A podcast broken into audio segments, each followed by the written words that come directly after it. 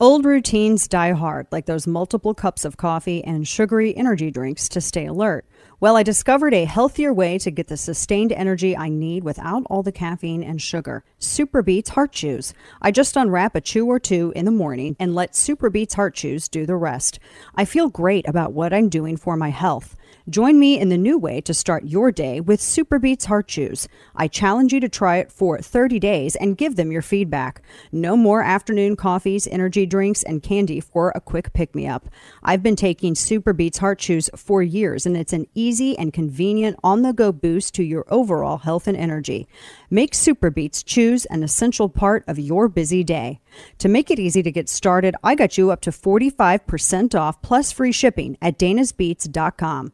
Hurry, it's their best offer available anywhere. That's danasbeats.com for up to 45% off. danasbeats.com. Today, the Republican controlled Supreme Court has achieved their dark, extreme goal of ripping away a woman's right to make their own reproductive health decisions because of Donald Trump, Mitch McConnell, and the Republican Party, their supermajority in the Supreme Court. American women today have less freedom than their mothers. Speaker of the House, Nancy Pelosi, reacting in these last uh, minutes to the decision that came down from the Supreme Court today overturning Roe versus Wade in a historic decision released today, June the 24th, that brings a sudden and dramatic end to a nearly half century of national of national nationwide legalized abortion in the United States. Now, this opinion in the Mississippi abortion case, Dobbs versus Jackson Women's Health Organization, is widely seen as the Supreme Court's most highly anticipated and consequential ruling since Roe. It not only overturns Roe, the landmark 1973 abortion case, but also Casey versus Planned Parenthood, a 1992 decision that affirmed Roe.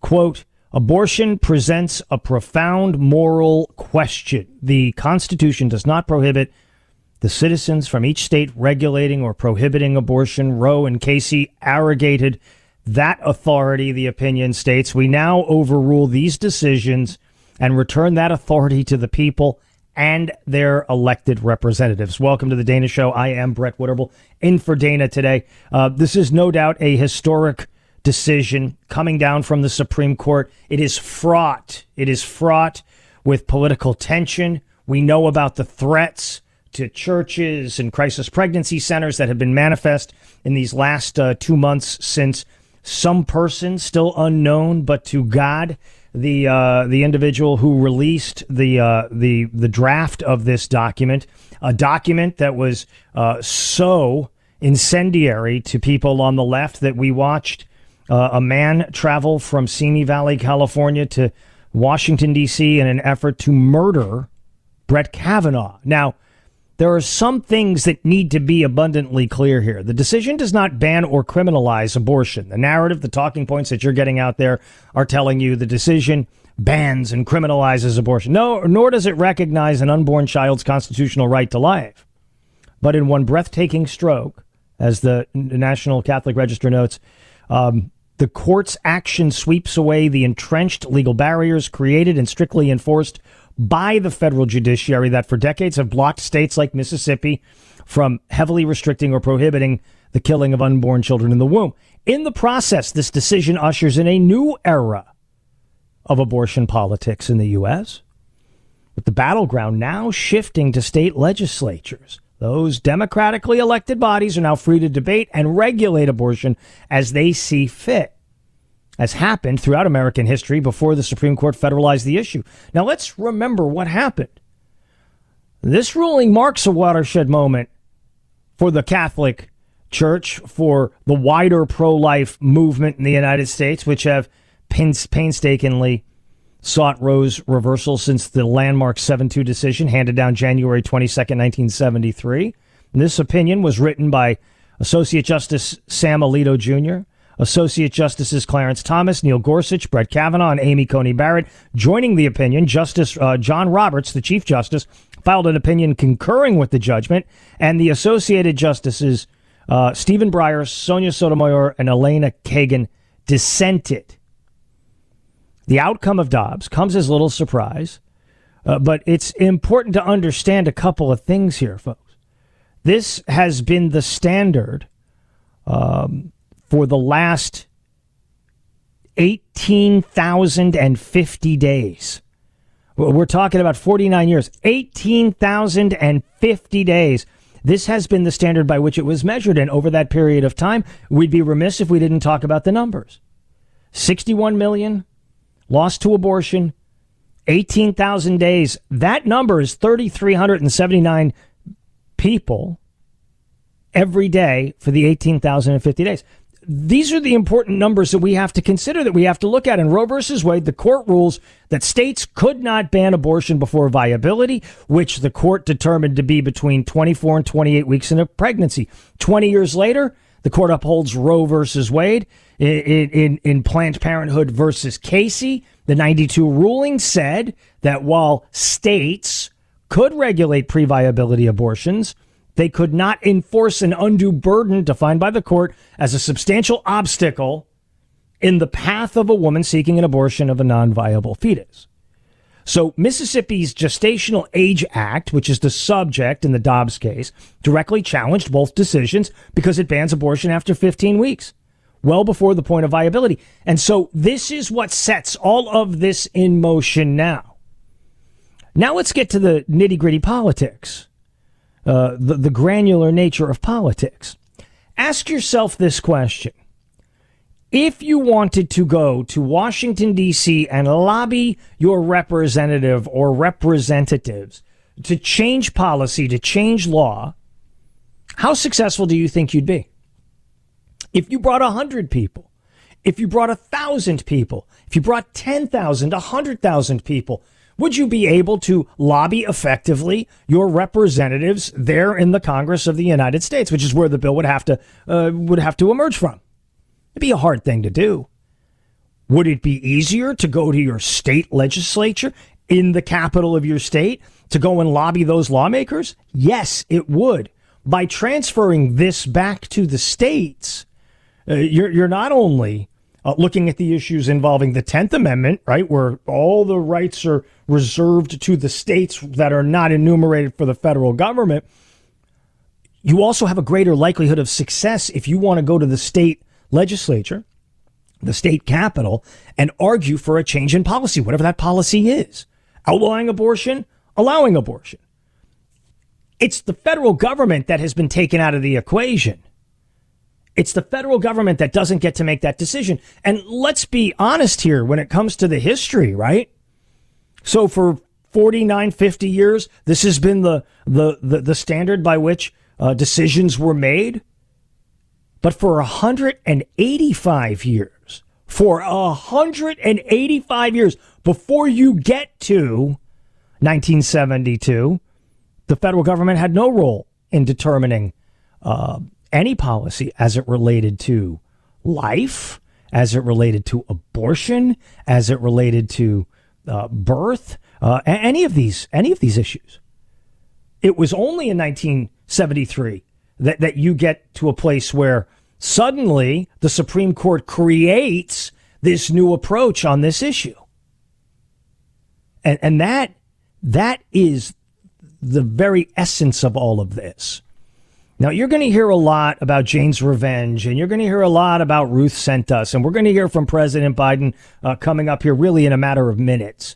You've heard from Speaker Pelosi, but I, I thought that this was a particularly uh, brilliant tweet that came out, and this is from a person uh, who goes by the Twitter handle "In Chains in Jail." Okay, that that's that's how the person um, is is uh, tagged or is is their it's their uh, name. The funny thing about the situations in Dobbs and NYSRPA is that the Democrat Party had 50 years to add something about abortion to the Constitution, thereby incorporating it to the states. They chose not to.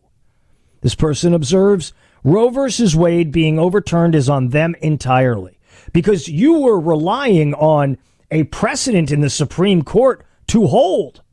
I mean, every time you see a Supreme Court justice confirmation battle taking place on Capitol Hill at the at the at the Senate, what do you hear? Uh, precedent, precedent, settled law, settled law, precedent, precedent. Don't fall for that argument. Once upon a time, uh, the Dred Scott case was a precedent. Plessy versus Ferguson was a precedent. The, the, the, the standard before Brown versus Board of Education, the segregation laws uh, championed by the Democratic Party, uh, th- these were all these were all precedents. How do you end slavery? You have an amendment to the Constitution.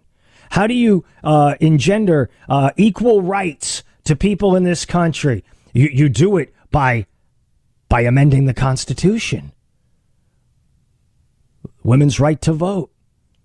African Americans could not be enslaved. People could not be enslaved in this country any longer. They didn't rely on Supreme Court decisions. You went and got an amendment to the Constitution. There is absolutely zero, nothing, nada stopping individuals from going to their state capitals proposing an amendment that would enshrine the protections of abortion and then putting it through the legislative rigors and process to get that thing ratified and put into the Constitution. You absolutely have that power.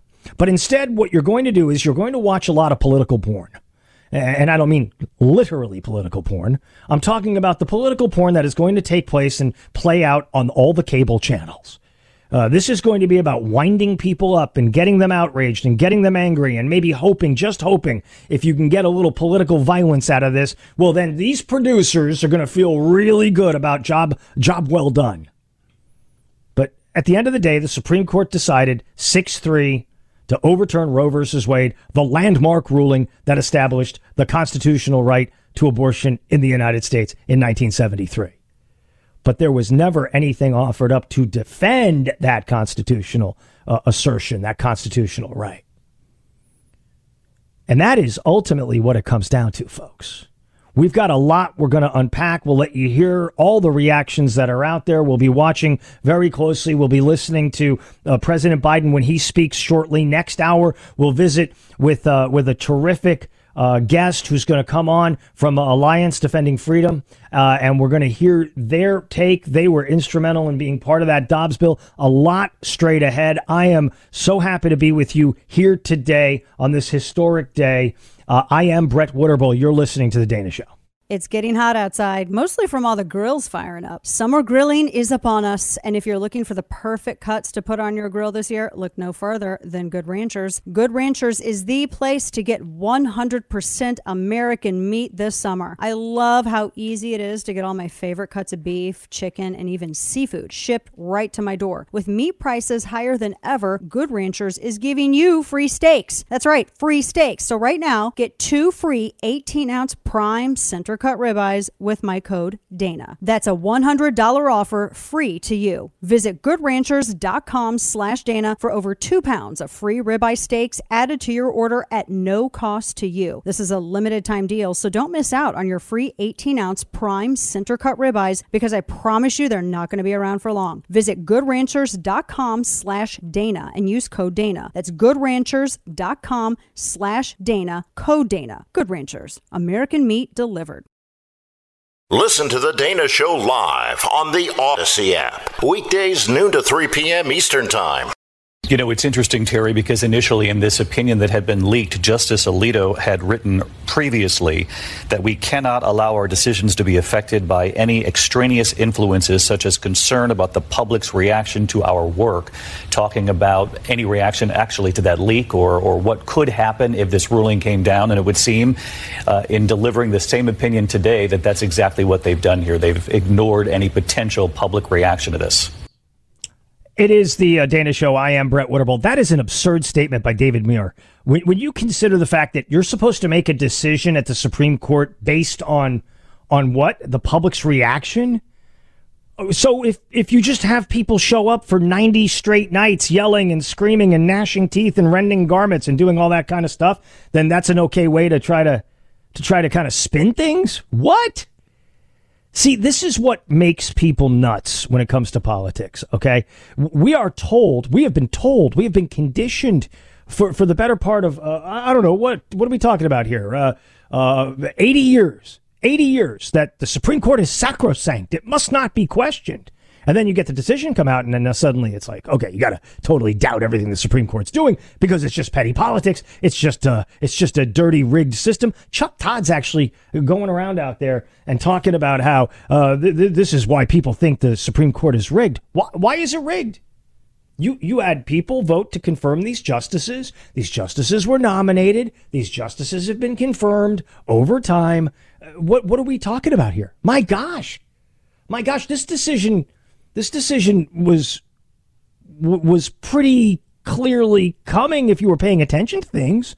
Now I understand there are a lot of people who are very upset about this, but this is the way the system works. And the founding fathers, I know those corrupt, evil, awful people, they were able to leave you the roadmap to actually fix what ails you in this regard. You could actually amend the Constitution and enshrine abortion in there. You ought to just get working on that right now. And I'm not being sarcastic at all.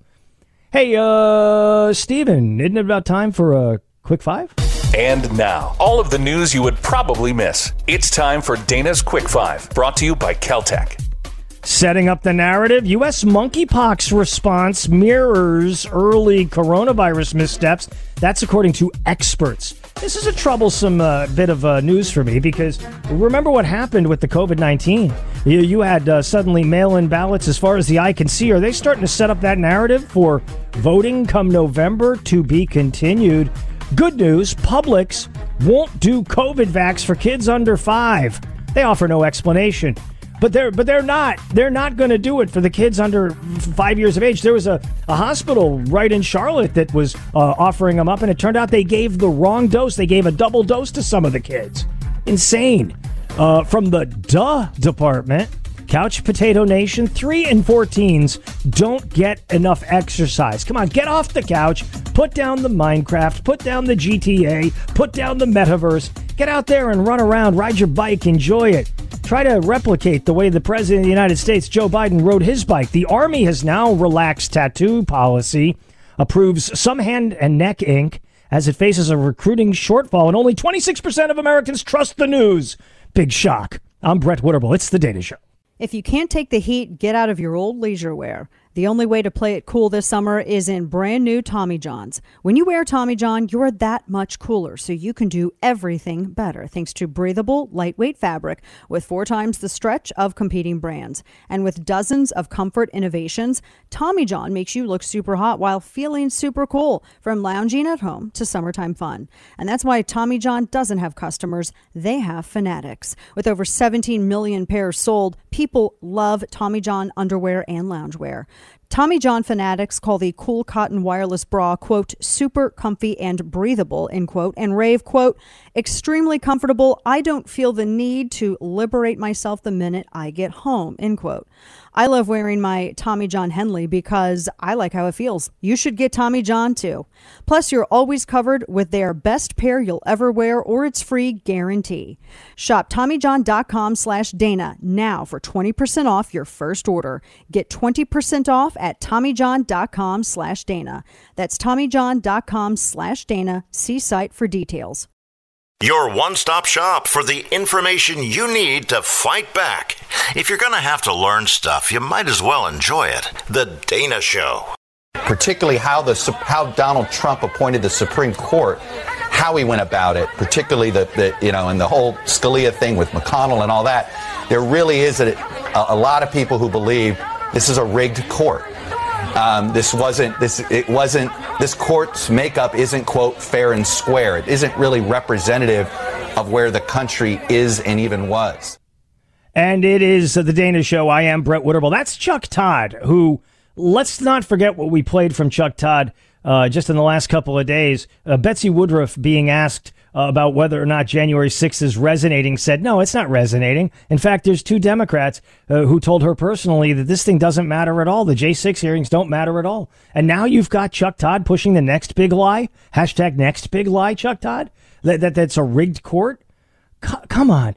These these these are not Supreme Court justices that somehow get immaculated and put up on the on the court. You, you, you all put up a very, very big fight against Brett Kavanaugh. You, you, you, tried to you tried to nuke Kavanaugh. You went after Gorsuch. You tried to destroy Amy Coney Barrett.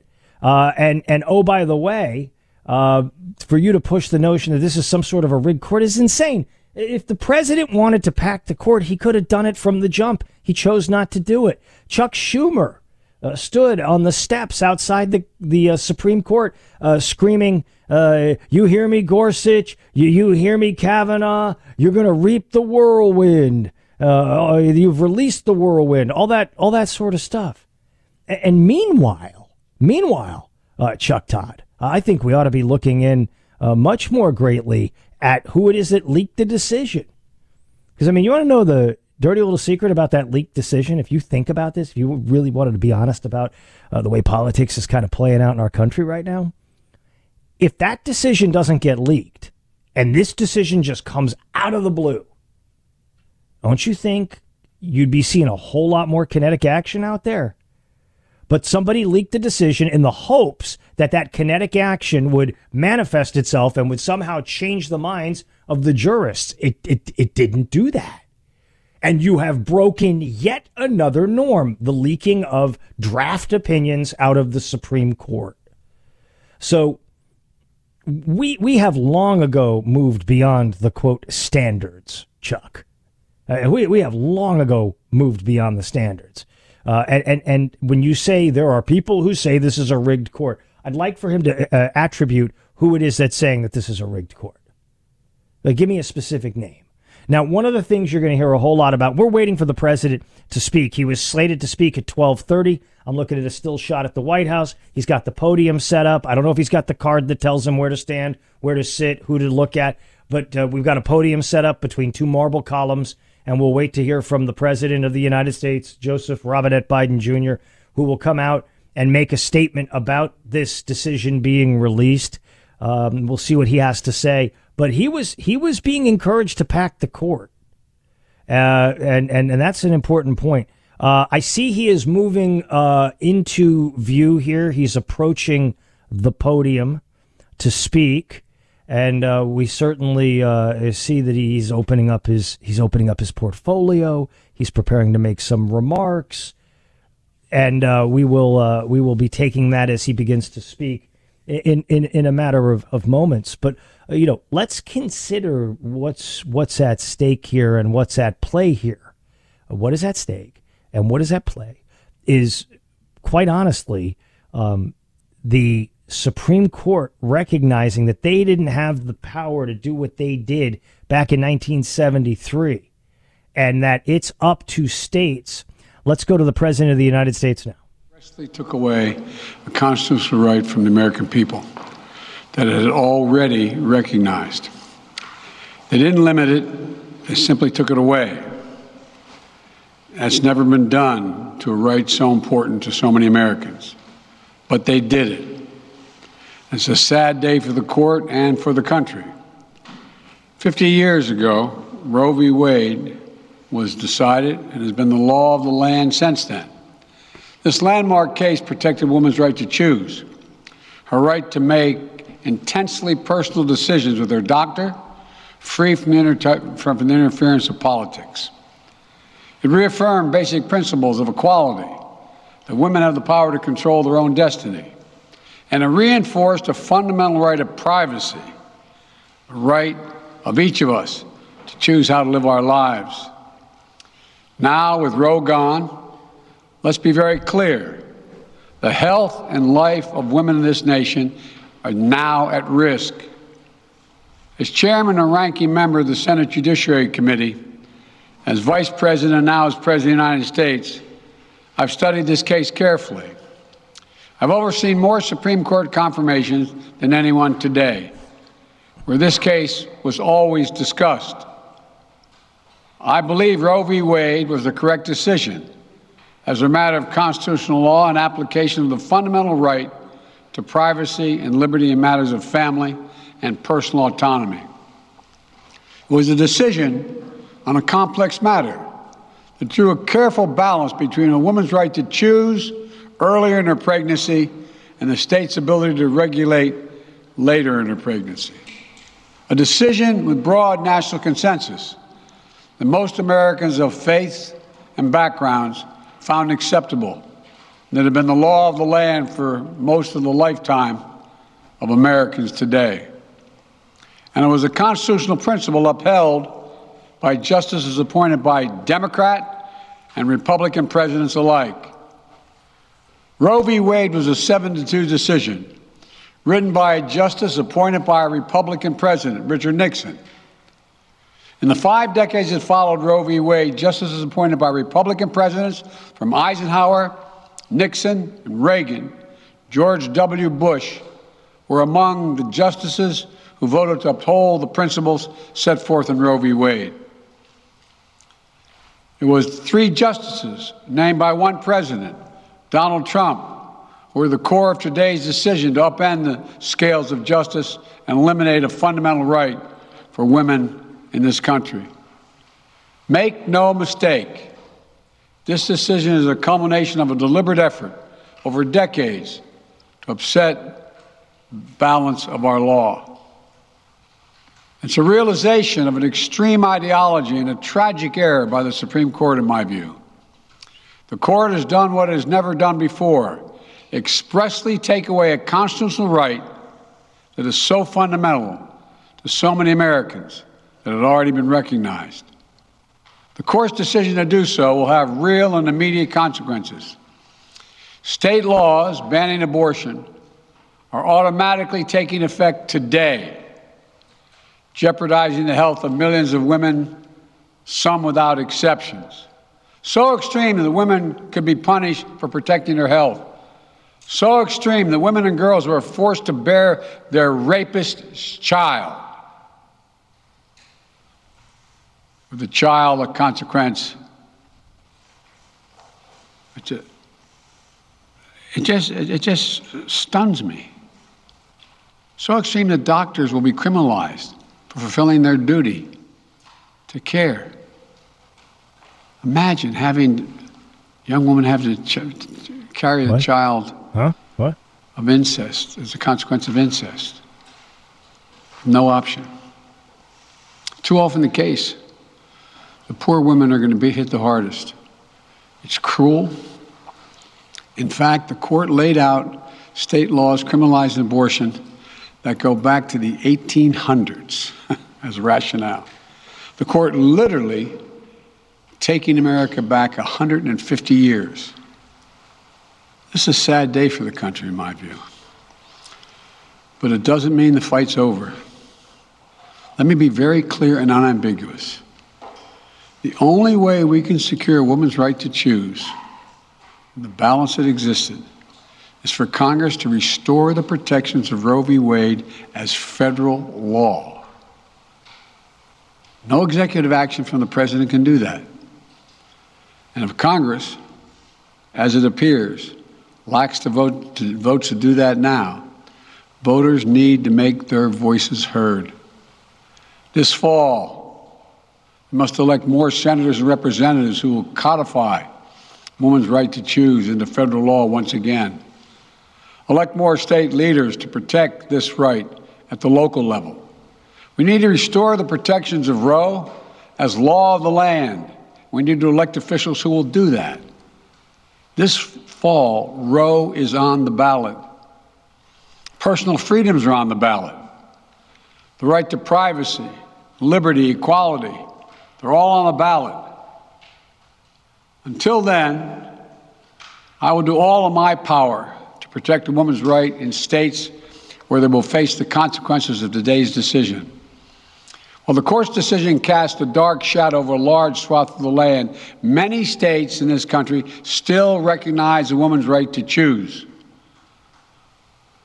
So, if a woman lives in a state that restricts abortion, the Supreme Court's decision does not prevent her from traveling from her home state to the state that allows it. It does not prevent a doctor in that state, in that state, from treating her. As the Attorney General has made clear, women must remain free to travel safely to another state to seek care they need. My administration will defend that bedrock right. If any state or local official, high or low, tries to interfere with a woman's ex- exercising her basic right to travel, I will do everything in my power to fight that deeply un American attack. My administration will also protect a woman's access to medications that are approved by the Food and Drug Administration, the FDA, like contraception, which is essential for preventative health care, mifepristone, which the FDA approved 20 years ago to safely end early pregnancies and is commonly used to treat miscarriages. Some states are saying that they'll try to ban or severely restrict access to these medications. But extremist governors and state legislators are looking to block the mail or search a person's medicine cabinet or control a woman's actions by tracking data on her apps she uses are wrong and extreme and out of touch with the majority of Americans. The American Medical Association, the American College of Obstetricians and Gynecologists wrote to me and Vice President Harris stressing that these laws are not based on are not based on evidence and asking us to act to protect access to care. They say by limiting access to these medicines, maternal mortality will climb in America. That's what they say. Today, I'm directing the Department of Health and Human Services to take steps to ensure these critical medications are available to the fullest extent possible. And the politicians cannot interfere hey, Stephen. in the decisions that should be made between a woman and her doctor. And my administration will remain vigilant as the implications of this decision play out. I've warned about how this decision risks the broader right to privacy for everyone.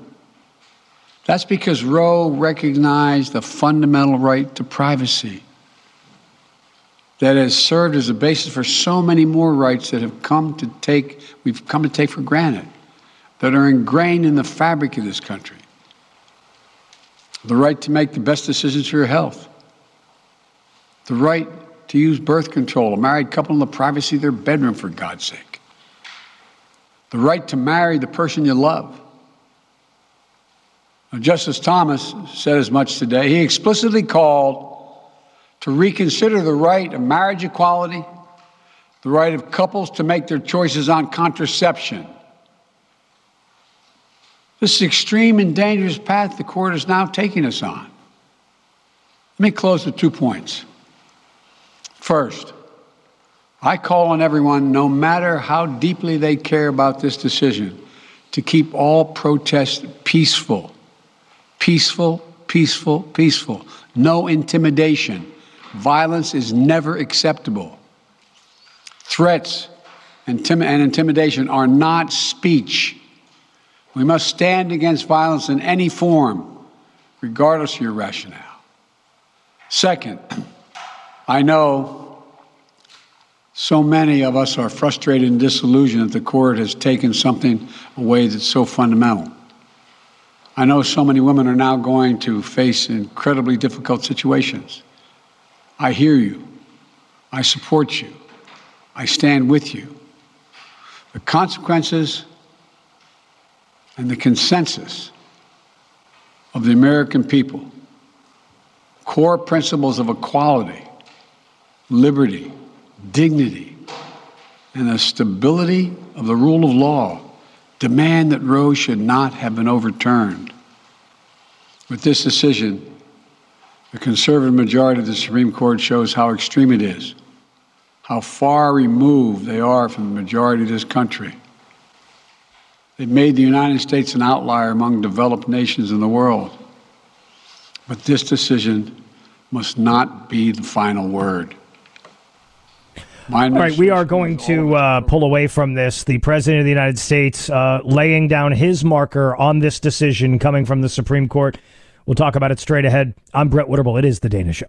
If you're like me, you're growing more and more concerned about the future. Inflation is at its highest level in 40 years. Interest rates are skyrocketing, and market experts not only predict a recession, but they're using terms like, quote, economic hurricane and unprecedented. So if you want to protect your future, do what I did. Call the only precious metal dealers that I trust, American Hartford Gold. American Hartford Gold can show you how to protect your savings and retirement accounts by diversifying your portfolio with physical gold and silver. So get started with just one short phone call and they'll have physical gold and silver delivered right to your door or inside your IRA or 401k. They are the highest rated firm in the country with an A plus rating from the Better Business Bureau and thousands of satisfied clients. Call right now and you'll receive up to $1,500 of free silver on your first qualifying order. Don't wait. Call 866 887 1188. That's 866 887 1188 or text Dana to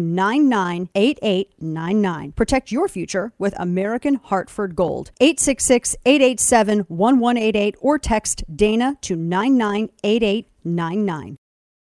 Of all your favorite talk hosts, one of these is not like the others. The Dana Show. Everything is at stake.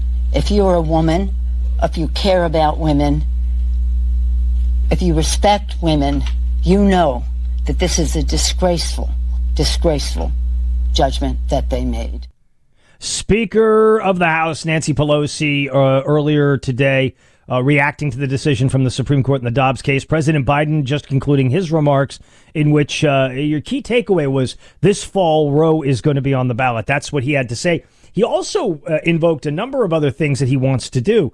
He, he wants to uh, federalize some of these issues as they relate to abortion, uh, access to uh, uh, abortifacients. He wants to uh, make sure that travel to states where abortion is legal is going to be re- respected, and if not, the feds will come in and enforce that. He doesn't want people searching the mail. He doesn't want people searching cell phones. He doesn't want people searching medicine cabinets.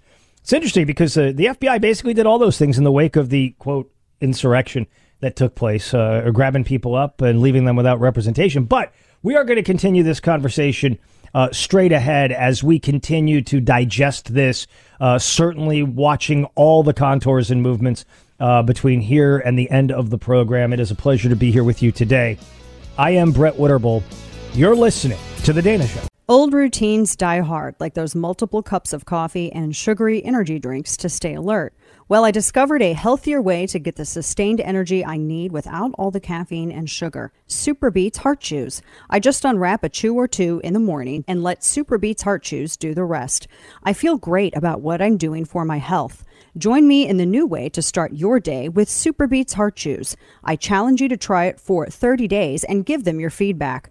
No more afternoon coffees, energy drinks, and candy for a quick pick me up. I've been taking Superbeets Heart Chews for years, and it's an easy and convenient on the go boost to your overall health and energy.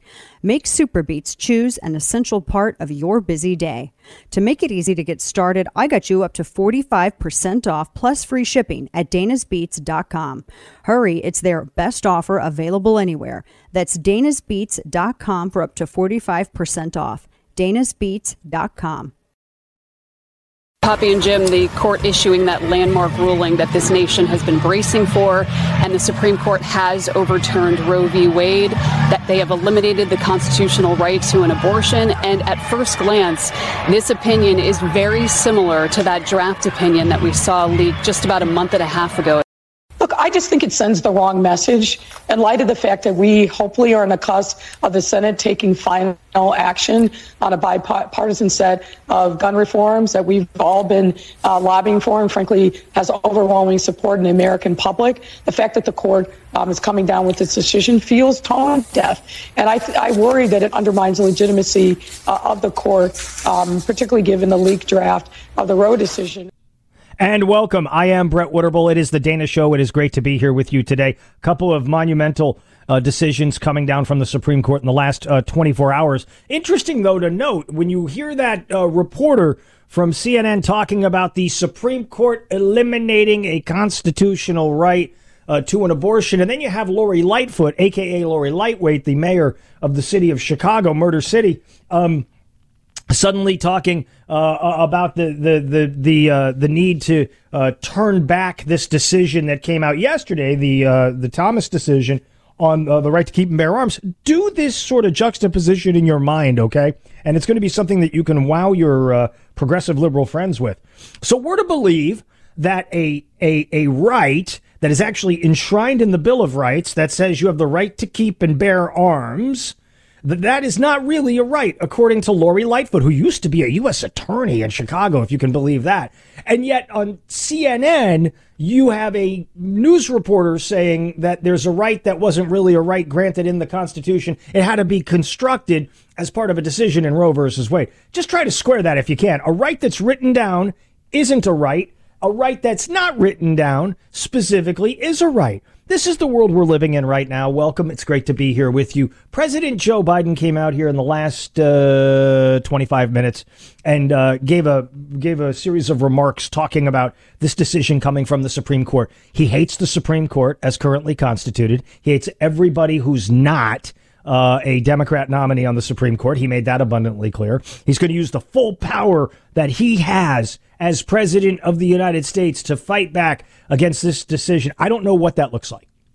Do not know because this is a man who was not able to uh, get gas prices down. He's a man who's not able to get inflation down. He's not a man who's able to uh, uh, get um, get uh, foreign uh, uh, competitors to give us more energy. None of that. He has none of that power, but somehow he is going to be the bulwark when it comes to dealing with the Roe versus Wade decision. It's actually kind of interesting, really, when when you think about it. Uh, I, I, don't envy the man. Uh, the man is is clearly in a corner. So what does he say? He says, "Hey, everybody, be peaceful. Everybody, be cool. Everybody, behave themselves tonight. You know, peaceful protest, peaceful protest, peaceful protest." Okay, but what else is he offering up? He's really not offering anything up. He, he's essentially saying, "Listen, there this is uh, there are two camps in this country, and I'm in one camp, and the other people are in the other camp." The U.S. Supreme Court striking down Roe versus Wade, the 1973 landmark decision. Now, here uh, I'm going to dive a little bit into uh, maybe a, a, slightly uncomfortable component of this discussion, okay? So I want to warn you about that. So here you have Joseph Robinette Biden Jr., a person who uh, claims to be championing championing uh, the rights of the underclass, right? Said he would uh, said he would uh, appoint a, uh, uh, an African American female to be the vice president of the United States, he picked Kamala Harris. Said that he would nominate a an African American woman to be on the Supreme Court. He picked Judge Jackson, who will be going in to replace Stephen Breyer. So he is a person who is acutely aware of the racial injustice in this country, of the racial divide in this country, of of, of the uh, the difficulties that people of color, communities of color, have had to deal with, and yet as a self-described Catholic, Nancy Pelosi is too, as a self self-described Catholic, what does Joe Biden do? Turn his back on the 61 million who have lost their lives since the Supreme Court quote created a constitutional right uh, for abortion. By and large, who is it that is having a large number of abortions when it goes to communities? Typically, white women, about 34% are white women, 38% are, are black women, African American women who are having these abortions, which means we have witnessed decades, almost five decades of lives being lost in communities of color and among white women as well. Eh, it, this is a statistical fact. I mean, you can look up the stats. All you do is go in the Google machine and type in abortion numbers by race and you can see what it is. I need not have to go into chapter and verse and break down the realities of what Margaret Sanger was offering up in the foundation of Planned Parenthood, do I? The idea that she was a eugenicist who uh, thought that there were undesirables in this country who should not have children, should not have offspring, and so wanted to contracept that and pre- prevent that uh, from from being the case. Uh, we, we know all about this history. We know all about this history, and yet this president takes a stark departure. A stark departure. A man who is very comfortable um, in, in trading in the politics of race and division abandons the most vulnerable when he has the time to be the to be the champion for for people who who uh, are not able to defend themselves. And who would that be? The unborn claims to be a Catholic, not pro life, pro choice. And I get it. People are going to make their own conscientious decisions, not judging you. But the point is, if this man is really committed to preserving and protecting life, especially of communities of color, you'd think he would come out with a different position. Well, Nancy Pelosi is fit to be tied. Uh, she is absolutely um, making it harder on herself because remember, it was Archbishop Cordileone who came out in the last few weeks and said that she would be denied uh, communion at, at Mass. So she has come out. She is going to be the person at the tip of the spear who is going to be leading this fight. You have protesters as we speak gathering near the steps of the Supreme Court. No doubt people are starting to get bussed in, people are starting to come in. But one of the things that is so fascinating about the socio component of this uh, manifestation of, of, of, you know, by and large peaceful protesting is this the young people that are coming out that call themselves generational life or generation life. These are the young people that have uh, pushed much of uh, this call for a more pro life culture and a more pro life country. Now, in a matter of time, no doubt we will see people showing up. Jane's Revenge, Ruth Sent Us. I have no doubt we'll see maybe Antifa showing up at some point and, and, and wanting to make clear that they're all about protest and marching and, uh, and, and expressing opinions as long as you're in agreement with those three groups. If you're of another mindset, things might, might get a little uncomfortable there. Uh, we have the head of the World Health Organization announcing, I am very disappointed because women's rights must be uh, must be protected, and I would have expected America to protect such rights. The rights are protected. the The states will make the decisions as to whether or not uh, they will be a state that allows abortion uh, underneath their state statutes. And now this is where it's going to get complicated, right? Because this is not North Carolina with a bathroom bill, and this is not Florida with the so-called uh, don't say gay bill, which is actually not what the bill says at all. Um, so these are not two states that together would be targeted by Silicon Valley, Hollywood, the Major League Baseball teams, uh, any of that sort of stuff. This is now spread throughout the country. There are uh, 26 states where abortion will likely become illegal after the Supreme Court uh, makes made their decision. Now, it's likely, but we, we don't know if that's in fact what's going to happen, if it's going to go into effect in that way. So here are the states that have wide open abortion, no problem at all Washington, Oregon, California, Nevada, New Mexico, Colorado, Kansas.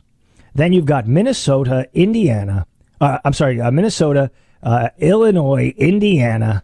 Uh, you've got uh, North Carolina, Virginia, and then, of course, everything from uh, Delaware up to Maine, plus Hawaii, plus Alaska. So that is where there will be no moves of any kind uh, as it relates to the, uh, uh the, the the use of abortion. Um, that, that, that that will still be available for for near total bans. You're looking at Arizona, Utah, Idaho, and, and Wyoming. You've also got uh, North and South Dakota. You've got Oklahoma and Texas, Louisiana, Missouri. Uh, you you have uh, uh, also Arkansas, Tennessee, Alabama, Mississippi, Louisiana. I may have mentioned them already. Uh, Kentucky, West Virginia, Michigan, and Wisconsin, which, seems a little surprising, right? I mean, it seems a little surprising. And then uh, finally, the last expecting group time limit bans coming up in South Carolina, in Georgia, in Iowa, and Ohio. And finally, likely to pass a law on this would be Florida uh, alongside Nebraska and Montana. So you have a hodgepodge and a, and a patchwork of states that will be free to be able to make their decisions. I bring this up against the backdrop of uh, big tech and Hollywood and all those sorts of folks. They're going to have to really look closely at the board and figure out who it is they're boycotting this week versus who it is they're going to boycott next week. It's going to be very complicated, especially when it comes to DEI issues. I'm Brett Winterble. You're listening to The Dana Show. Keltec innovation is back to back. You've heard me talk about Keltec's P50 pistol. Now here comes the new 9mm P15 carry pistol. Quality engineered, the 9mm P15 carry pistol is the lightest, thinnest of its kind and Keltec's first striker fire handgun. And as another first, the P15s feature a totally unique patent pending 15 round extended magazine. Now, other features include ambidextrous grip, safety, reversible mag release, and the hybrid fiber optic night sights with full fully adjustable rear. That all comes standard. It's from Keltec, inventors of subcompact polymer and now metal handguns. The P15's Gator grip texture on the polymer version increases stability and makes for easy, accurate handling, while the all metal version offers comfortable but positive traction and a really beautiful wood grip panel. The P15 is the dependable firepower you need to secure your world. See the new 9mm P15 first up close and personal at KeltecWeapons.com. That's K E L T E C weapons.com.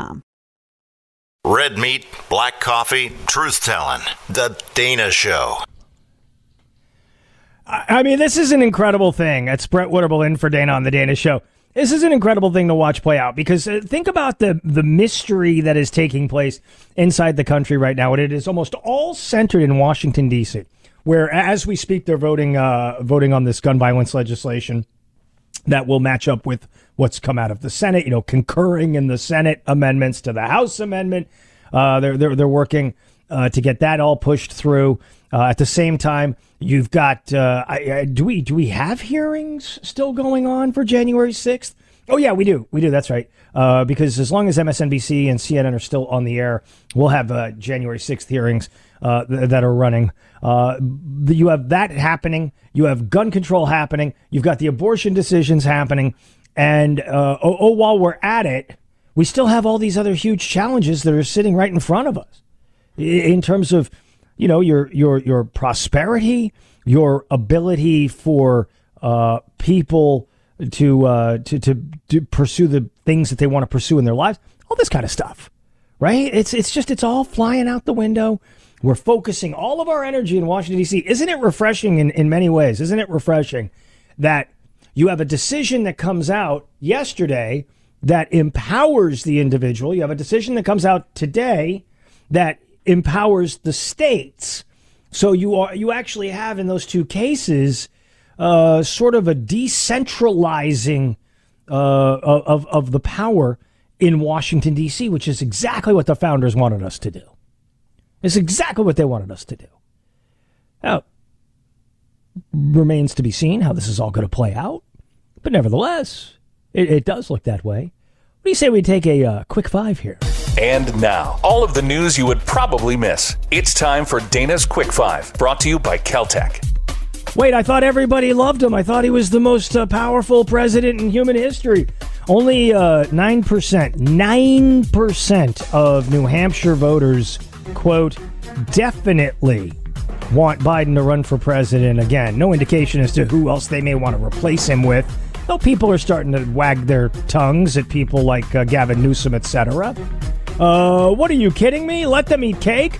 Cadillac plans to price its future Celestiq EV at $300,000. That's right, three hundred thousand dollars, and you don't get as much mileage as you possibly want. It's uh, it's it's their new plan, three hundred thousand dollars for an electric vehicle.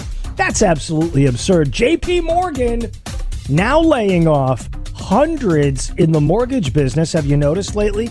Mortgage business slowing down, rates are going up. Uh, you know what happens in that case? You don't have people that are applying for mortgages. You don't have those uh, those demands uh, like they were, say, uh, two years ago, three years ago. So J.P. Morgan's starting to lay people off. Uh, Andrew Gillum, remember he was DeSantis' 2018 opponent. Well, he's now accused in indictment of wire fraud and false statements. Remember, he was going to be the future of that Democratic Party once upon a time. Um, uh, finally, We've got Netflix taking aim at liberals with Snowflake Mountain. Wait, are they starting to understand there's a conservative market out there? Are they really? Are they really doing this? And oh, finally, American Airlines is testing face scanning at the DFW airport. Haven't you just assumed that we've been getting face scanned the entire time? I figured we've been getting face scanned probably since right after 9 11, but now they're just acknowledging it at American Airlines. Is it going to budget for the mask on, mask off? There's a lot straight ahead. We've got a terrific guest coming by to help us understand the decision out of the Supreme Court. I'm Brett Winterble. It's the Dana Show.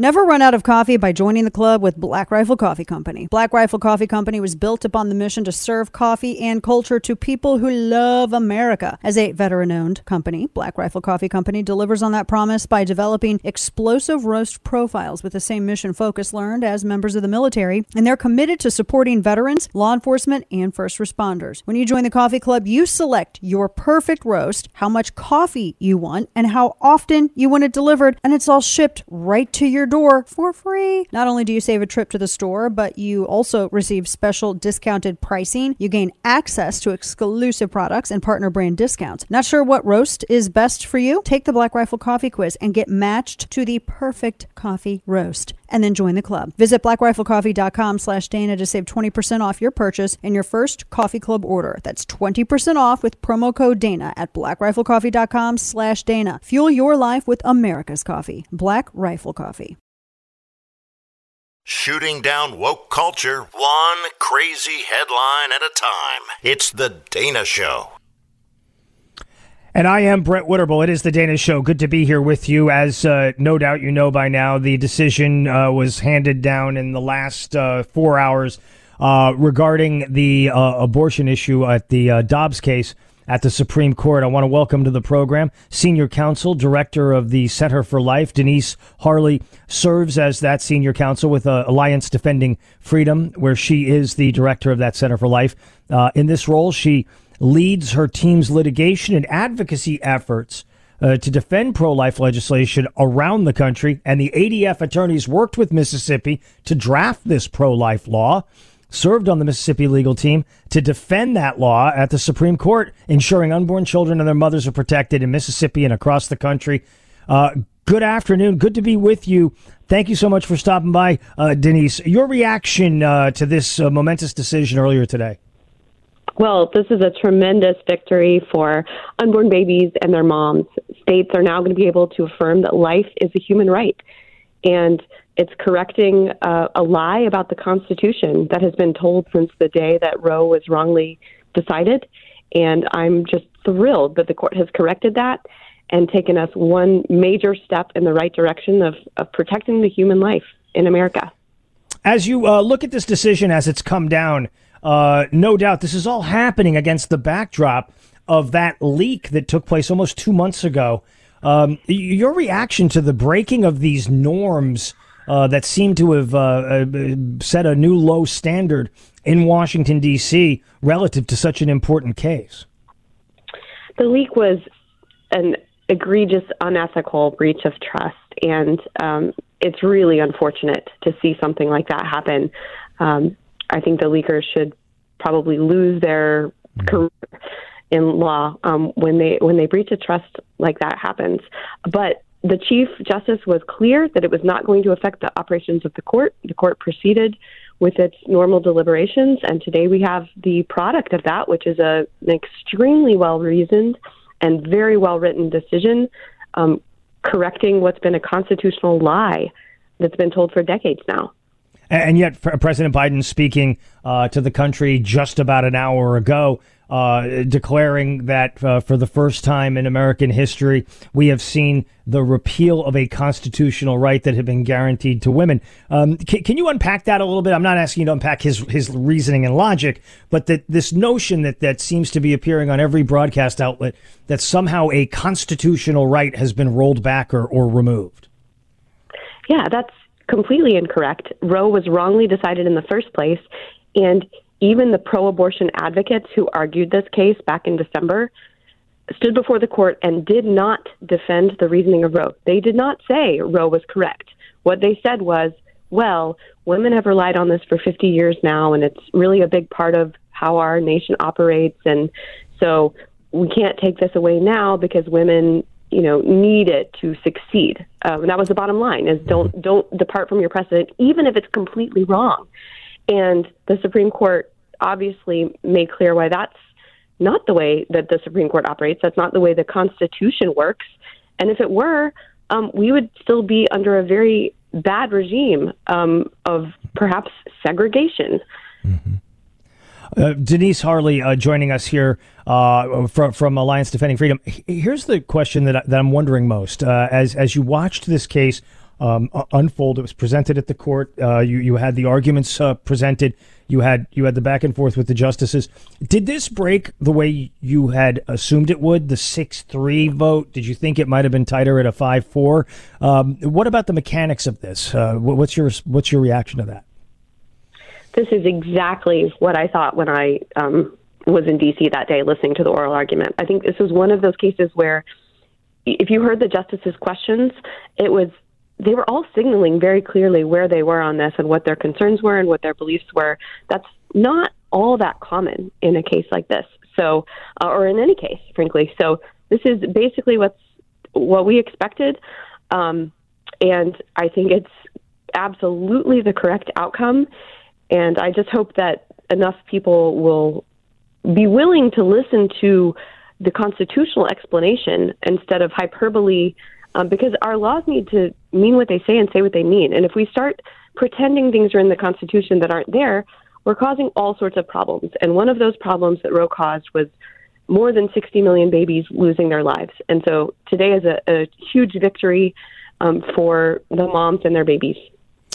Denise Harle, we appreciate you coming by, your hard work on this case, and uh, you're sharing us sharing with us your thoughts on this. Uh, we do appreciate hearing from you, and wish you all the best. Our pleasure. Thanks so much, Brian. Yo, you've got it. Absolutely. I mean, a lot to unpack there, a lot to think about and, and to look at. I, I'd be remiss if I didn't note that as we speak, they're doing general speeches on the floor at the U.S. House. Uh, Representative Alexandria Ocasio Cortez is speaking out on abortion rights, condemning this decision that was handed down by the Supreme Court. Uh, we will we will monitor uh, these these speeches. These general speeches are, are are are set aside so that people can opine on a number on a variety of different topics, and uh, I have no doubt that there will probably be a a, a debate over uh, this abortion issue between the sides. Um, one of the other things, though, that we, we need to look at is this bill that just passed the House itself. Gun violence bill passes 234 to 193. This is the bill that John Cornyn put together along with uh, the, the 14 uh, Republicans. Uh, they're out of the Senate.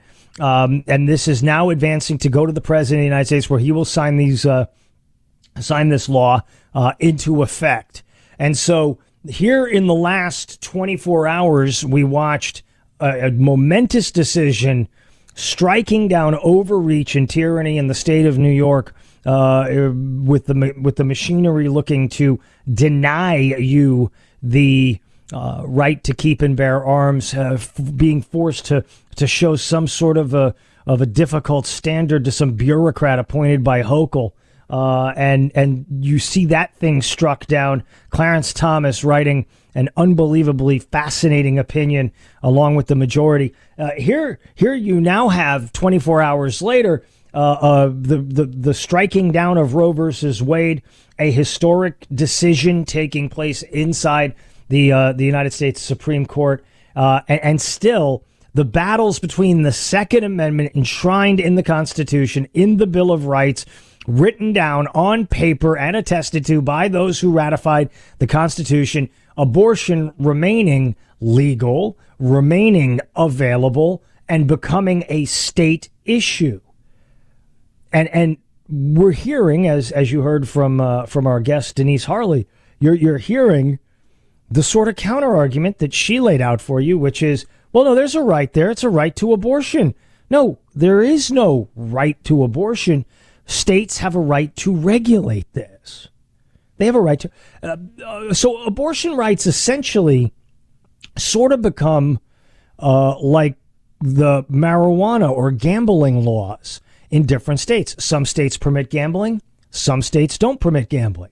Some states permit the uh, sale and consumption of uh, marijuana, whether medical or recreational. Some states say, no, we're not going to do that.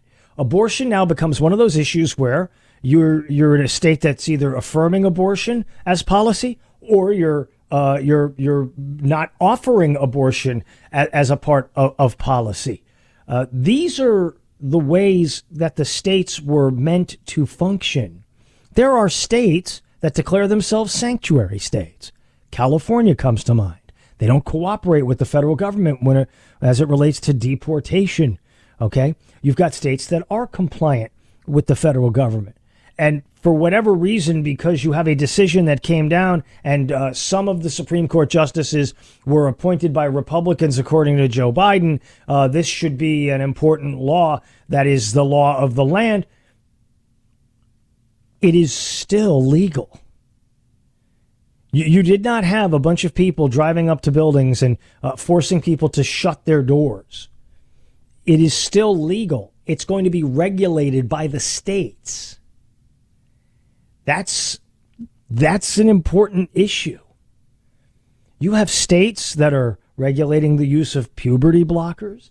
You have states that are regulating uh, uh, gender reassignment surgeries. You are uh, you have states that are uh, now going to be involved in this conversation regarding abortion, just like you have states that are going to be a part of the conversation with the quote red flag laws. This is how the system works. And if you want a constitutional right to abortion, you're going to need to amend the Constitution and enshrine enshrine that new amendment as as law for all the 50 states. And so that's there's there there really is no way to shortcut this. There is no easy way around this politics, democracy, constitutional republics, these do not organically spring up. We have chambers around this country that are made up of people with opinions, with ideas, with beliefs. And it's about sorting through all of that that we have to get to before we're able to actually sit back and say, okay, there's consensus. There is a law again, I would say take a look at how it is we've uh, we've changed the way in which we elect our senators. Once upon a time, state state legislatures appointed their senators. Then you end up with the 17th Amendment that says, no, no, no, you don't get to appoint the senators. We're going to have direct election for for senators. Once upon a time, women did not have the right to vote. Women have the right to vote. Once upon a time, 21 to vote. Now it's 18 to vote. This is how the levers of this work.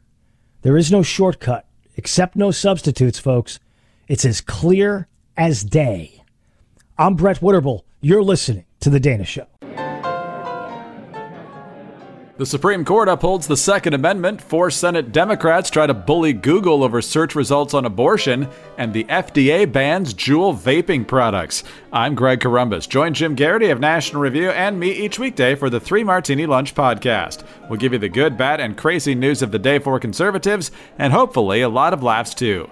Join us. Follow the Three Martini Lunch on Apple, Spotify, or wherever you get your podcasts. The Dana Show, sponsored by 30 years of game changing KelTec innovation, like the P50, a new breed of pistol. Innovation, performance, KelTec can afford an electric car. The average price is $61,000. Well, we're going to continue uh, to move forward with what we have put forward the, bi- the that- bipartisan is that the choice, infrastructure. $5 down, $5 gallon gas or a $61,000 That is electric not. car. First of all, you're you're. That's apples and oranges. Is not the same. What we're trying to do right now is to deal with an acute problem right now, which is why the president again asked for uh, a 90-day uh, suspension of the gas tax, the gas tax holiday. It is going to make a difference. Peter, we're talking about 18 cents on the federal on the federal level. We're talking about an average of 30 cents uh, on the state level. I mean, come on. That is Karine Jean Pierre and Peter Doocy. And uh, the fact of the matter is, yesterday you had the heads of the oil companies coming in to visit the White House, and President Biden wouldn't even talk to them, wouldn't even have a conversation. Instead, he's like, hey, we're just going to cut the federal gas tax for, for 90 days. It's going to be great. Everything's going to be good. Don't you worry about it. We're going to be fine. No, we're not going to be fine. And it's not all good. This is what I mean uh, when I was saying to the progressives that listen to this program out there. Uh, what is his toolbox holding other than uh, cards that have directions on them? because he says he's going to use all this power to protect abortion. He's going to use all this power to to make sure people don't don't uh, die from gun violence. He's got all this power. What power does he have? He didn't get the voting bill through. He didn't pack the courts. He didn't get Build Back Better, uh, the big big one done. Uh, this is a guy who's acting like a lame duck president, even though he's telling people he's going to run in 2024. I, I mentioned yesterday. This is why you have to have an enforcer Kamala Harris is not an enforcer, and he's only going to use her to try to reinforce the fight over abortion. But Kamala Harris represented California, and Joe Biden represented Delaware. And those aren't hot button places involving abortion uh, at this point. So, what's the answer? Well, the answer is, of course, we'll just buy an electric car. Of course, you just have to change your lifestyle. Of course, we're just having a transition. Who voted for the transition? Nobody voted for the transition. Nobody's asking for the transition. Still, this is what you get with this administration. Well, we're going to use the bully pulpit. There's no bully pulpit to use. That you you're, going to go after the Supreme Court. Are you going to impeach members of the Supreme Court? Will you try to remove them? You don't have the votes. It's a 50 50 country. That's what we've been told from the jump. It's a 50 50 country. So you're going to have to either build consensus or you're going to have to just kind of pack it in and head on down the highway. Because there is no easy answer. That's that's why the founders set this up. Congress was for the people who were a little bit hot-headed. Senate, that was a slower process to try to keep people uh, you know, in, in, their wits and in, in control about them. That's the way the system was set up. But now you've got these people who think this is a television show, that this is an episode of The West Wing, and that in 47 minutes we can resolve the abortion issue. It's not how it is. Come on. Come on, man. Come on, Florida man. It's his life mission to make bad decisions. It's time for Florida Man. All right, uh, this one uh, is, uh, is awfully striking to me. West Palm Beach man looking for lost rooster finds skeletal human remains. A resident uncovered a skull in an empty lot in the 1400 block of North Sapodilla Avenue. That's right, West Palm Beach police investigating the discovery of skeletal human remains in an empty lot. Uh, a police department spokesman said a resident was searching for his lost rooster at about 6 p.m. on Tuesday and found the remains in the middle of the uh, of the lot. While they were out going through the vacant lot, came across what looked like a bone sticking out of the dirt, kicked it, and it appeared to be a human skull. That's according to Mike Jachles, who is the public information officer for the West Palm Beach Police Department. Crime scene investigators responded to the scene Tuesday uh, recovered the skull along with human arm bones. It's too soon to tell how long the remains have been there. It appears that they were buried. Some of the remains were buried in a shallow dirt area. Uh, police said it's too early to identify the gender or whether there was any trauma on the person's body. You, you, you know how they you know how they do that stuff, right? They bring the forensic guys in. The, the, the, that's right. The the forensic anthropologists come in there and they they start looking at uh, you know, is there missing teeth? Is there some sort of an indication of blunt force trauma to your head? It's a whole project. Florida Gulf Coast University near Fort Myers is uh, one of those uh, places. University of Tennessee is also one of those places where they do the uh, forensic anthropology. It's a fascinating field. And if you don't want to be a coroner, it's a good field to get into because most of the time it's just bones that are left behind. None of the icky, yucky, gross parts of death. That's your Florida Man update. I'm Brett Winterble. You're listening to The Dana Show. And I am Brett Winterble. It is The Dana Show. Great to be with you on this day. A huge decision coming down in the last uh, number of hours uh, regarding Roe versus Wade, the Dobbs case. Supreme Court overturning Roe versus Wade's uh, decision, plus Casey uh, as well. Casey versus Planned Parenthood, uh, or Planned Parenthood versus Casey uh, also uh, being overturned, a 6 3 decision. It went right along uh, the lines that you would expect. Uh, those who came out in opposition to it uh, included uh, Judge Breyer and, of course, Kagan and Sotomayor. The rest of the bench went in favor of it. So it was a 6 3 decision. Justices have ended federal abortion rights as uh, laid out in the uh, Roe versus Wade decision. And now it remains to be seen what is going to happen uh, tonight because we were told that if this decision were to come down the way it was leaked, that uh, groups like Jane's Revenge or Ruth Sent Us or any of these groups uh, were going to take to the streets starting at 8 p.m. tonight for a night of rage. Uh, Catholic churches, Christian churches, evangelical churches have already been targeted on, on a, at a, number of locations. And so uh, it is going to be a very tense evening uh, tonight uh, as we uh, digest what it is that's happening with this decision.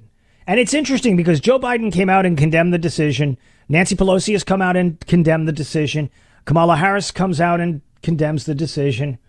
But there's also this component, and this is where some of the uh, or some of the consistency disappears. Uh, taking you back to a couple of days ago on the 50th anniversary of Title IX, which allowed uh, young women to compete on the same sort of playing field uh, as as men in uh, in college and and in, and in uh, secondary sports. Well, a slap in the face to women. Biden administration is proposing Title IX overhaul, and they are conflating biological sex with gender identity. U.S. Department of Education proposing an overhaul of anti sex discrimination rules, reinterpreting sex as something that doesn't have to have a biological basis. The proposal announced on the 50th anniversary of Title IX, the federal law that prohibits sex based discrimination in federally funded educational settings, it broadens the definition of sex so that Title IX protections would also cover sexual orientation and gender identity. Discrimination on the basis of sex includes discrimination on the basis of sex stereotypes, sex characteristics, pregnancy, or related conditions, sexual orientation, and gender identity. The department does not construe the term, quote, sex to necessarily be limited to single components of an individual's anatomy or physiology. The proposal also seems to establish that refusing to accommodate a preferred gender identity in school activities is substantially harmful enough to constitute a Title IX violation. Now, think about that. Refusing to accommodate a preferred gender identity in school activities is substantially harmful enough to constitute a Title IX violation. So, according to the new regulation, adopting a policy or engaging in a practice that prevents a person from participating in an educational program or activity consistent with the person's gender identity subjects the person to more than de minimis harm on the basis of sex. So, as I read this, I think if you decided that you were going to go become a nun and you were a male and the institution that was the convent uh, that, that you wanted to go to as a biological male identifying as a female and they took public funds, they'd be able to say, no, no, you must allow Bobby, spell it with an I if you want, Bobby to go and become a nun. That's how I read this. And then the court would, this thing would end up in court. Effectively, it could mean that schools and colleges would be stripped of federal funding if they maintain the segregation of sports and spaces, such as restrooms and locker rooms, based on biological sex. Yeah, but they would also have to give you eh, eh, access to the same exact facilities. Cardona wants to widen, not whiten, not Ron Wyden, widen, W I D E N, uh, schools' responsibilities in addressing sexual misconduct under the new, new rules.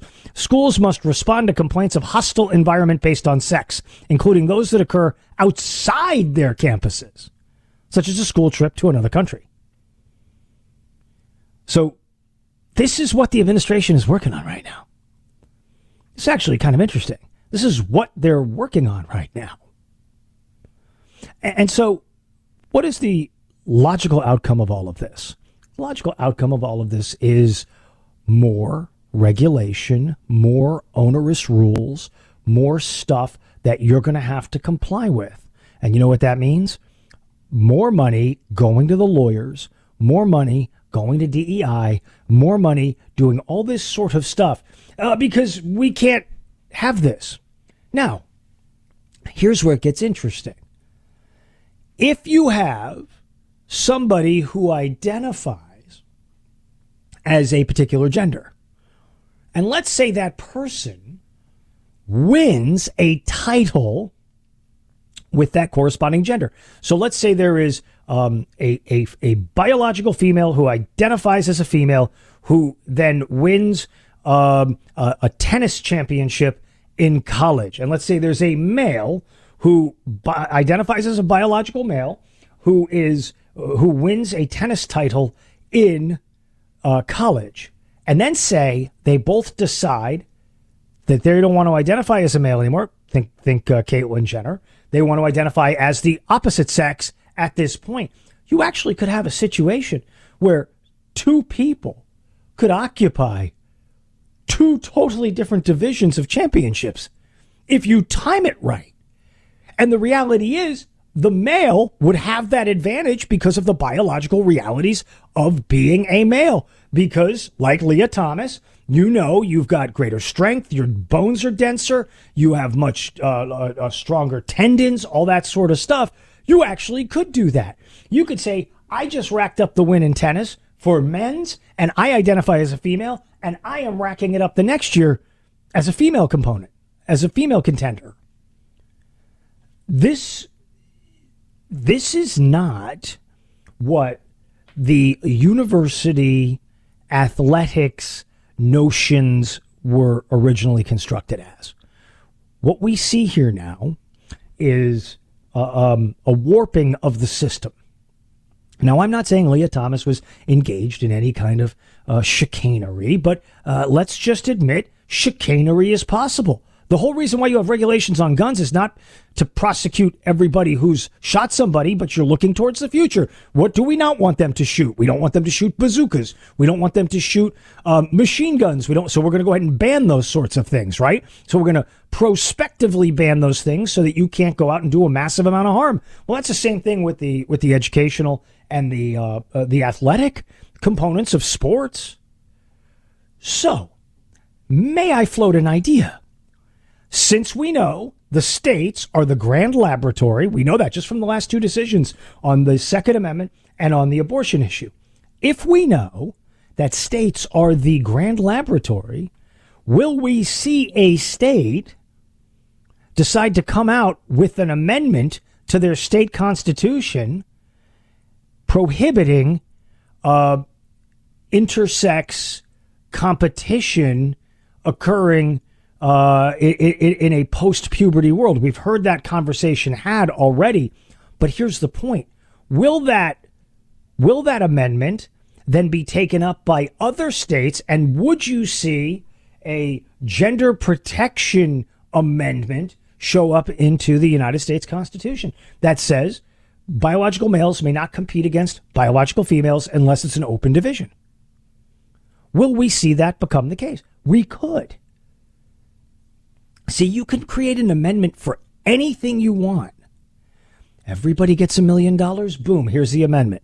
You can do anything you want. You just have to get it passed. And you just have to get it ratified by the requisite number of states. That's the thing you have to think about. Change your orientation, not your sexual or gender orientation, your mental orientation. Take your orientation and reorient it away from Washington, D.C. and Supreme Court Mother May I, orient it towards the states because you can have a much, much, much more um, uh, effective approach doing that. Again, as I mentioned in the first hour, after this decision came out and everyone was losing their minds, it is much easier to lobby a state for a legislative change or it is much easier to lobby a state to adopt an amendment to the Constitution than it is to go to the feds right out of the box. And for whatever reason, too many of us believe that the feds are the first, the last, and the only stop you can go to to achieve policy. That shouldn't be the case. You don't want to go to the federal government. I guarantee you it's nothing but heartache and pain. You want to go talk to your state legislatures. It's what the Article 5 uh, uh, process is about, where you can have an Article 5 convention and you can propose different sorts of things and everything is going to be cool because it's at the most granular possible level. And that is what you have to remember, folks. We got plenty more straight ahead. I'm Brett Winterble. You're listening to The Dana Show. Listen to The Dana Show live on the Odyssey app. Weekdays, noon to 3 p.m. Eastern Time. Absolutely, and and this decision uh, is now will ensure that people will be forced into pregnancy. No question about that. We are going to do everything we can to help every person who needs access to care. They can go to abortionfinder.org to uh, to identify um, what state uh, regulations exist and to help them secure uh, appointments. Okay, all right. Welcome back. I'm Brett Winterble. It's the Dana Show. Uh, I know I have no standing in this issue because I'm a male who has two children. So I don't know anything at all about babies or, or children or having a baby or any of that because I'm a male, even though I have two children. Uh, but, but I'm a male nonetheless. And this is what's so interesting. So this is, you're going to be forced into having children. So this decision will force you to have children. So you will wake up in the morning and somehow, and I'm going to assume it's not going to be um, a miracle that you're going to find yourself pregnant, but you're going to wake up in the morning and then somehow a government representative is going to show up and uh, you will become impregnated and you will be forced to carry that baby to term. That's what Planned Parenthood is saying. Now remember, remember, when you're a when you're a plumber, when you are a plumber, uh, everything looks like a leaky faucet. All right, uh, that's what it comes down to. So so the Planned Parenthood people, they're in the business of what? Well, she gives you the website at the end of the soundbite. Go to abortionfinder.com.net.org, whatever it is. Uh, so, so they're in the business of directing people to get abortions. And she's saying at the same time that you will be forced to have a baby. You will be forced to get pregnant and have a have a child, right? Because it's the whole Handmaid's Tale uh, nonsense. No, that's that's not accurate at all. It's really not accurate. First of all, it is 2022. I can't even I, I can't even find how many ways there are to not get pregnant now. There are dozens of ways to not become pregnant. 1973, 1972, maybe a lot fewer ways to prevent the pregnancy. But nowadays, you got a lot of ways to pre- prevent it. The technology is there that you can take the morning after pill you could take a pill that reverses the morning after pill. You, you could do any number of things. Men, men can get vasectomies. Men can, can prevent you from getting pregnant if the male is not able to get you pregnant. To which I would say to, to, to men, really, the responsibility is yours in this, in this equation. If you, if, if, if you um, really are a pro life male, don't have sex. Don't have sex and don't get women pregnant Uh, birthing people, whatever the terminology is today. My point is, so she's making this contention that everybody's going to suddenly be forced to have a baby. A little, little overblown, L- little, little exaggeration from her, but nonetheless, this is the sort of stuff that you're hearing out there as part of the public dialogue. Kirsten Gillibrand, who ran for president and I think got a negative number of votes. I think she actually contributed votes to other people because she's such an unqualified person. Now, she's from the state of New York. She's in the old Hillary seat. Uh, yesterday, the Supreme Court didn't believe in states' rights when they want to set common sense, common sense gun safety laws. Today, they believe in states' rights when they want to attack our reproductive freedom. This court no longer represents logic, equals justice, or the will of the people. Ah, see, that's a problem, Kristen Gillibrand, because the Second Amendment rights are enshrined in the Constitution. The abortion rights are not. You should introduce a constitutional amendment to protect abortion rights. That's what it comes down to, folks. It's very simple. It's very simple. You want the quick take of this segment? That's the quick take. Go and get your constitutional rights back. You have that power, unlike any other place on this planet. You can get your constitutional rights back. You just got to put in the work. I'm Brett Winterble. It is The Dana Show. Want a behind the scenes look at The Dana Show? Subscribe to Dana's chapter and verse newsletter for a deeper dive in all things Dana at danaloesch.com. It is the uh, Dana Show. I'm Brett Winterble. It's great to be here with you. Maxine Waters is telling people to fight. Quote, the hell with the Supreme Court. We will defy them. You ain't seen nothing yet. Wait, didn't they impeach Trump for this? Didn't they impeach Trump for uh, trying to incite an insurrection? There's crazy Maxine Waters Wiganall standing right there, uh, along with uh, what, what's his name? The guy from Texas. Oh my gosh, I can't remember his name. The one who was uh, pr- pr- impeaching Donald Trump every 15 minutes. Uh, at any rate, she's standing there. She's screaming at the cameras. She's screaming at the microphone. I think she's like 92 years old. And uh, she's saying, To hell with the Supreme Court. We will defy them. You ain't seen nothing yet. Remember, she was going to go down to the uh, White House and take him out. Remember that? Remember, when you see them out in public, you make a scene, you surround them, you tell them they're not welcome in this country anymore. All that, right? Well, remember, she celebrated and had a party for Anthony Football Williams, one of the guys that nearly murdered Reginald Denny during the uh, during the riot. Oh wait, wait, she didn't call it a riot. She called it she called it a, an uprising in South Central. So this is a person that goes around um, calling for violence, calling for for for insurrection. So Kevin McCarthy, she is a member of your delegation. She is a member of your delegation. Adam Schiff is a member of your delegation. Eric Swalwell is a member of your delegation. You want to be the Speaker of the House, right, Kevin McCarthy? Then I think you ought to come out publicly and condemn Eric Swalwell for his lies about Russia collusion, Adam Schiff for his lies about Russia collusion and distracting America away from the coronavirus pandemic so that they could do the uh, Ukrainian impeachment issue. And Maxine Waters, who's been calling for violence against Supreme Court justices and members of the administration in the last four or five years. And so here's what you've got to do, Kevin McCarthy. You've got to say, if elected, and if I become the speaker, I will introduce a resolution to expel Eric Swalwell. I will expel Adam Schiff and I will expel Maxine Waters from the House of Representatives. We will put them on trial. We will give them the crooked judge treatment and they will be bounced. And you will look like you are a solid patriot there, uh, uh, M- McCarthy. You know why? Because he's actually he's actually bumping people from his own delegation out. Okay?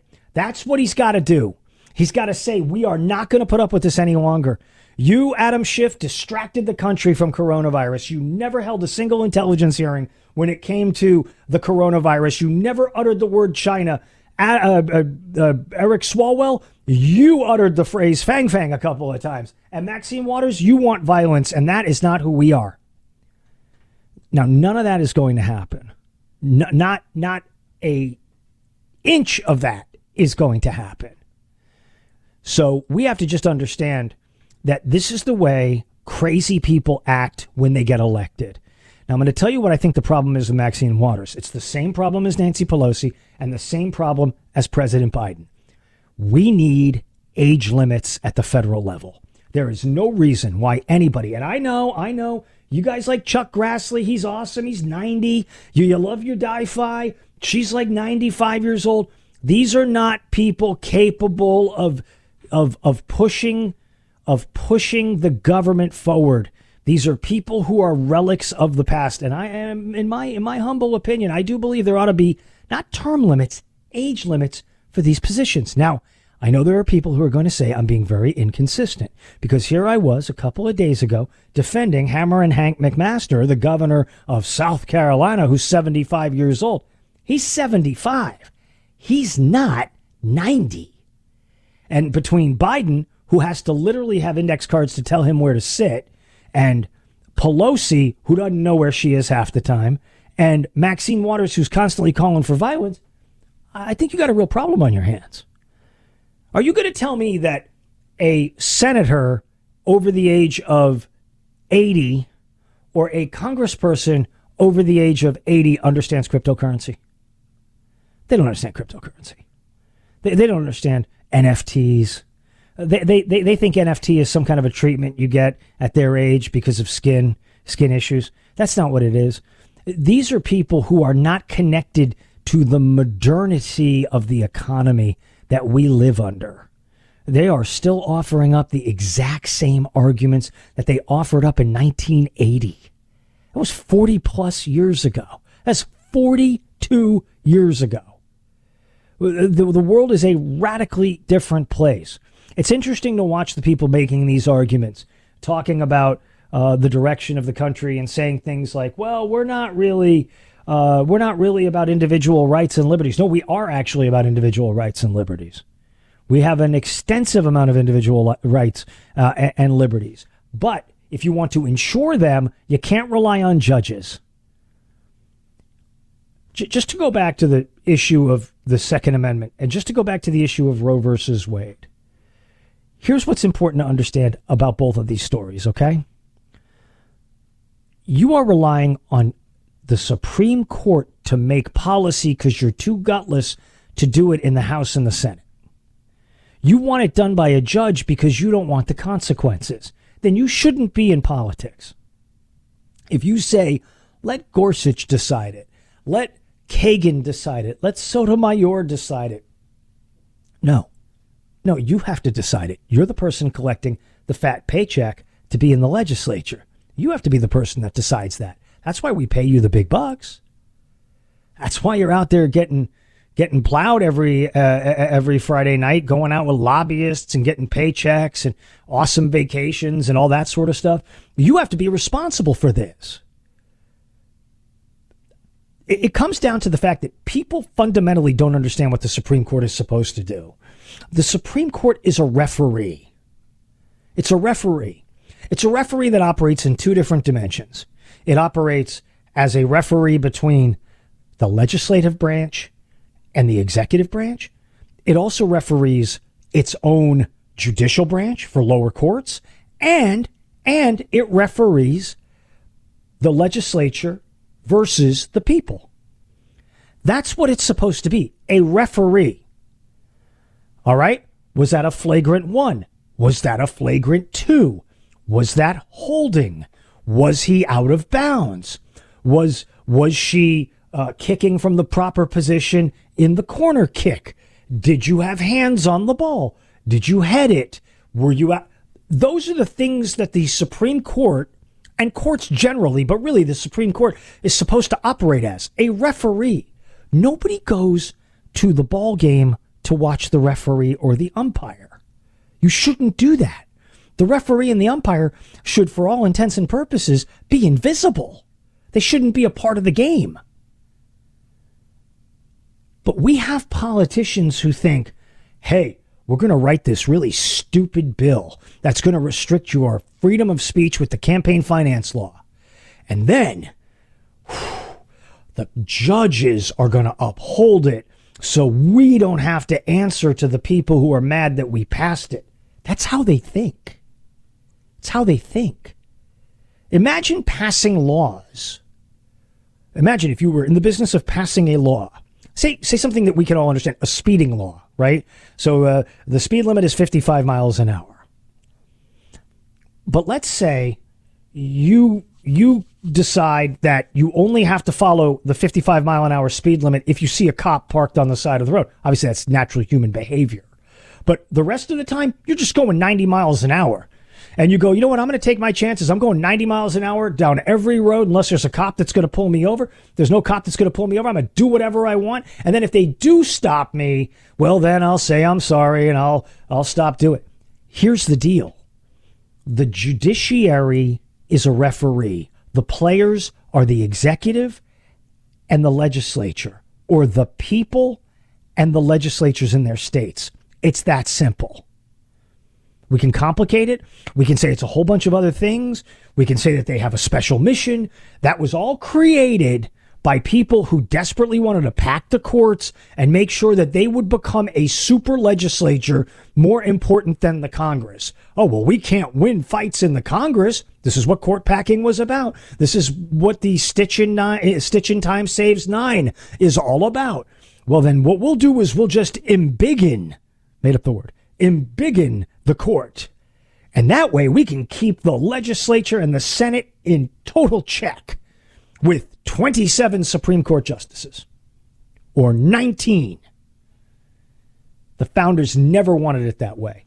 They wanted this body to sit there and say, President, you were wrong to exercise this authority. Legislature, that's a discrimination and an undercutting of the Supreme of the uh, Bill of Rights. You don't get to do that policy. For a long time, it worked well. You got into the popular media world, you got into the mass media world, you got into the activism world, and suddenly all of it warps. Why? Money. Money and power. You can't rely on the referees to save your constitutional republic because before you know it, it will devolve into a pure democracy, which means chaos in the streets. I'm Brett Winterble. You're listening to The Dana Show. Listen to The Dana Show live on the Audacy app. Weekdays, noon to 3 p.m. Eastern Time. And it is the Dana Show. It's Brett Winterble in for, and I appreciate all the uh, all all the opportunity you've given me to be with you uh, in these last couple of days. Uh, you know, I want to take this opportunity to, well, what do you say, Steve? We get a look at uh, today in stupidity. All right, uh, you guys were talking about this earlier, but uh, Maxine Waters was out at the Supreme Court, and she uh, sh- she uh, did what Maxine Waters always does, and that's uh, threatened. So here's the audio from there. You ain't seen nothing yet.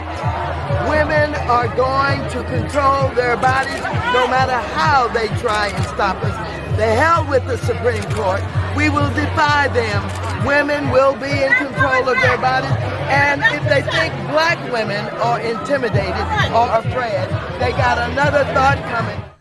Wait, wait, wait, wait, wait, wait, oh, wait, wait. How did? Wait a minute. Hold on, Maxine Waters. Nobody brought race into the abortion issue. Who brought race into the? I mean, the only person that brought race into the abortion issue was Margaret Sanger because she was a racist over at Planned Parenthood. She didn't like people of color. What do you? What do you? If you think black women are going to put up? First of all, as I went through the statistics earlier, women of color and white women, especially college educated white women, uh, they they they they are uh, most likely to get an abortion. Uh, that's right. That's the case. And so now she says, "Well, we're gonna we to hell with the Supreme Court." Well, that's good to know. That's good to know. You're laying down a marker like that. That, that to hell with the Supreme Court. I just, it's uh, just the worst thing I've ever heard in my life. All right, I want I want to depart all this pleasantness of what it is that's happening in the uh, in the world of politics for a moment. Okay, can I can I do this? Uh, uh, Stephen, you've been a phenomenal, phenomenal producer here uh, these last three days with me, and I, three days with me, and I've, I've so much appreciated it. I have to ask you a quick question though. It's it's it's a very simple, basic, personal question. Are, are you somebody that goes to like music festivals, like rock concert festival things like that? Oh yeah, all the time. Okay, so you do So you do the festival thing, right? So you know you know, there's like a you got Coachella, you, you got uh, you, you, know you, you got a number of different sorts of things like this, right? And you know it can be hit and miss, right? Especially in the summer, right? Yeah, sometimes you got you got great amenities, sometimes you have terrible amenities. You, you want to get those portisans early. You don't want to be, you know, it, it gets a little bit rough. Well, Glastonbury is happening again. You know that uh, that that festival that they do over in England. That's now happening and people are relaying their experiences at Glastonbury because I think we always think of Britain Britain as you know a, a cut above, right, and uh, ancient and awesome and wonderful. Here's how one person recently attending Glastonbury described it. The stench of body odor was absolutely suffocating. I almost passed out at Glastonbury. Washed up tents, heartbreak, and trench foot these are some of the memories that people have had at Glastonbury. I went to Glastonbury in 2000 when I was 19. David Bowie was headlining. I was so looking forward to it. There was just one small problem. Being a student, I could only afford to travel by coach. Fine if I'd lived in the south of England, but that summer I was staying with my parents in Edinburgh, a nine hour drive away. And the journey seemed long enough on the way down, and it felt a lot longer on the way back because by the time I was done with the Glastonbury Festival, I hadn't washed in five days, and neither had the other people. See, this, I like concerts, I like shows, but I'm not going to go out to Glastonbury. I'm not sorry. I, I know I may be alienating people. I'm not going to Cave-In-Rock with ICP. I'm not going to the gathering. I'm not going to any place because once you get to the summertime, it gets hot, it gets smelly, it gets humid, and it's nothing that I want to be a part of at that stage of the uh, of the operation, except for one thing. Except for one thing. Presidential nominating conventions. Those are the best. Because you get around to that, you've got every kook, every wacko walking around these towns, walking around these cities. I was in Cleveland in 2016. I was in Charlotte in 2012 for the Obama renomination. You go to these places, it is a it is a free for all and it is an amazing show. But I didn't have to stay there for 5 days. That's the problem when you get into these uh, these sorts of events, these big huge gatherings, these big huge events. I was watching Hellfest a couple of days ago. That thing goes on for like for like a month, for like a month of weekends over in France. Amazing lineups, but nevertheless, I don't want to be out there. Why? It's France and it's hot and it's sweaty. That's not what I want to do. I want to relax. So here's what I want everybody else to do. Over the course of this weekend, unplug, uh, recharge, get ready, because coming next week, Dana's going to be back here spending time with you, doing her awesome broadcasting that she does, and giving you some of the best analysis anywhere in all of the media. That's a guarantee. I can tell you that right now. My name is Brett Winterble, by the way. I host Afternoon Drive on WBT in Charlotte. If you'd like to stop by and check it out, please feel free anytime. It has been the pleasure of my life working here for the last three days, keeping you all company and informed. What a big week. Stephen, thank you so very much. It has been a true pleasure. Dana, thanks for everything. I'm Brett Winterble. It is The Dana Show.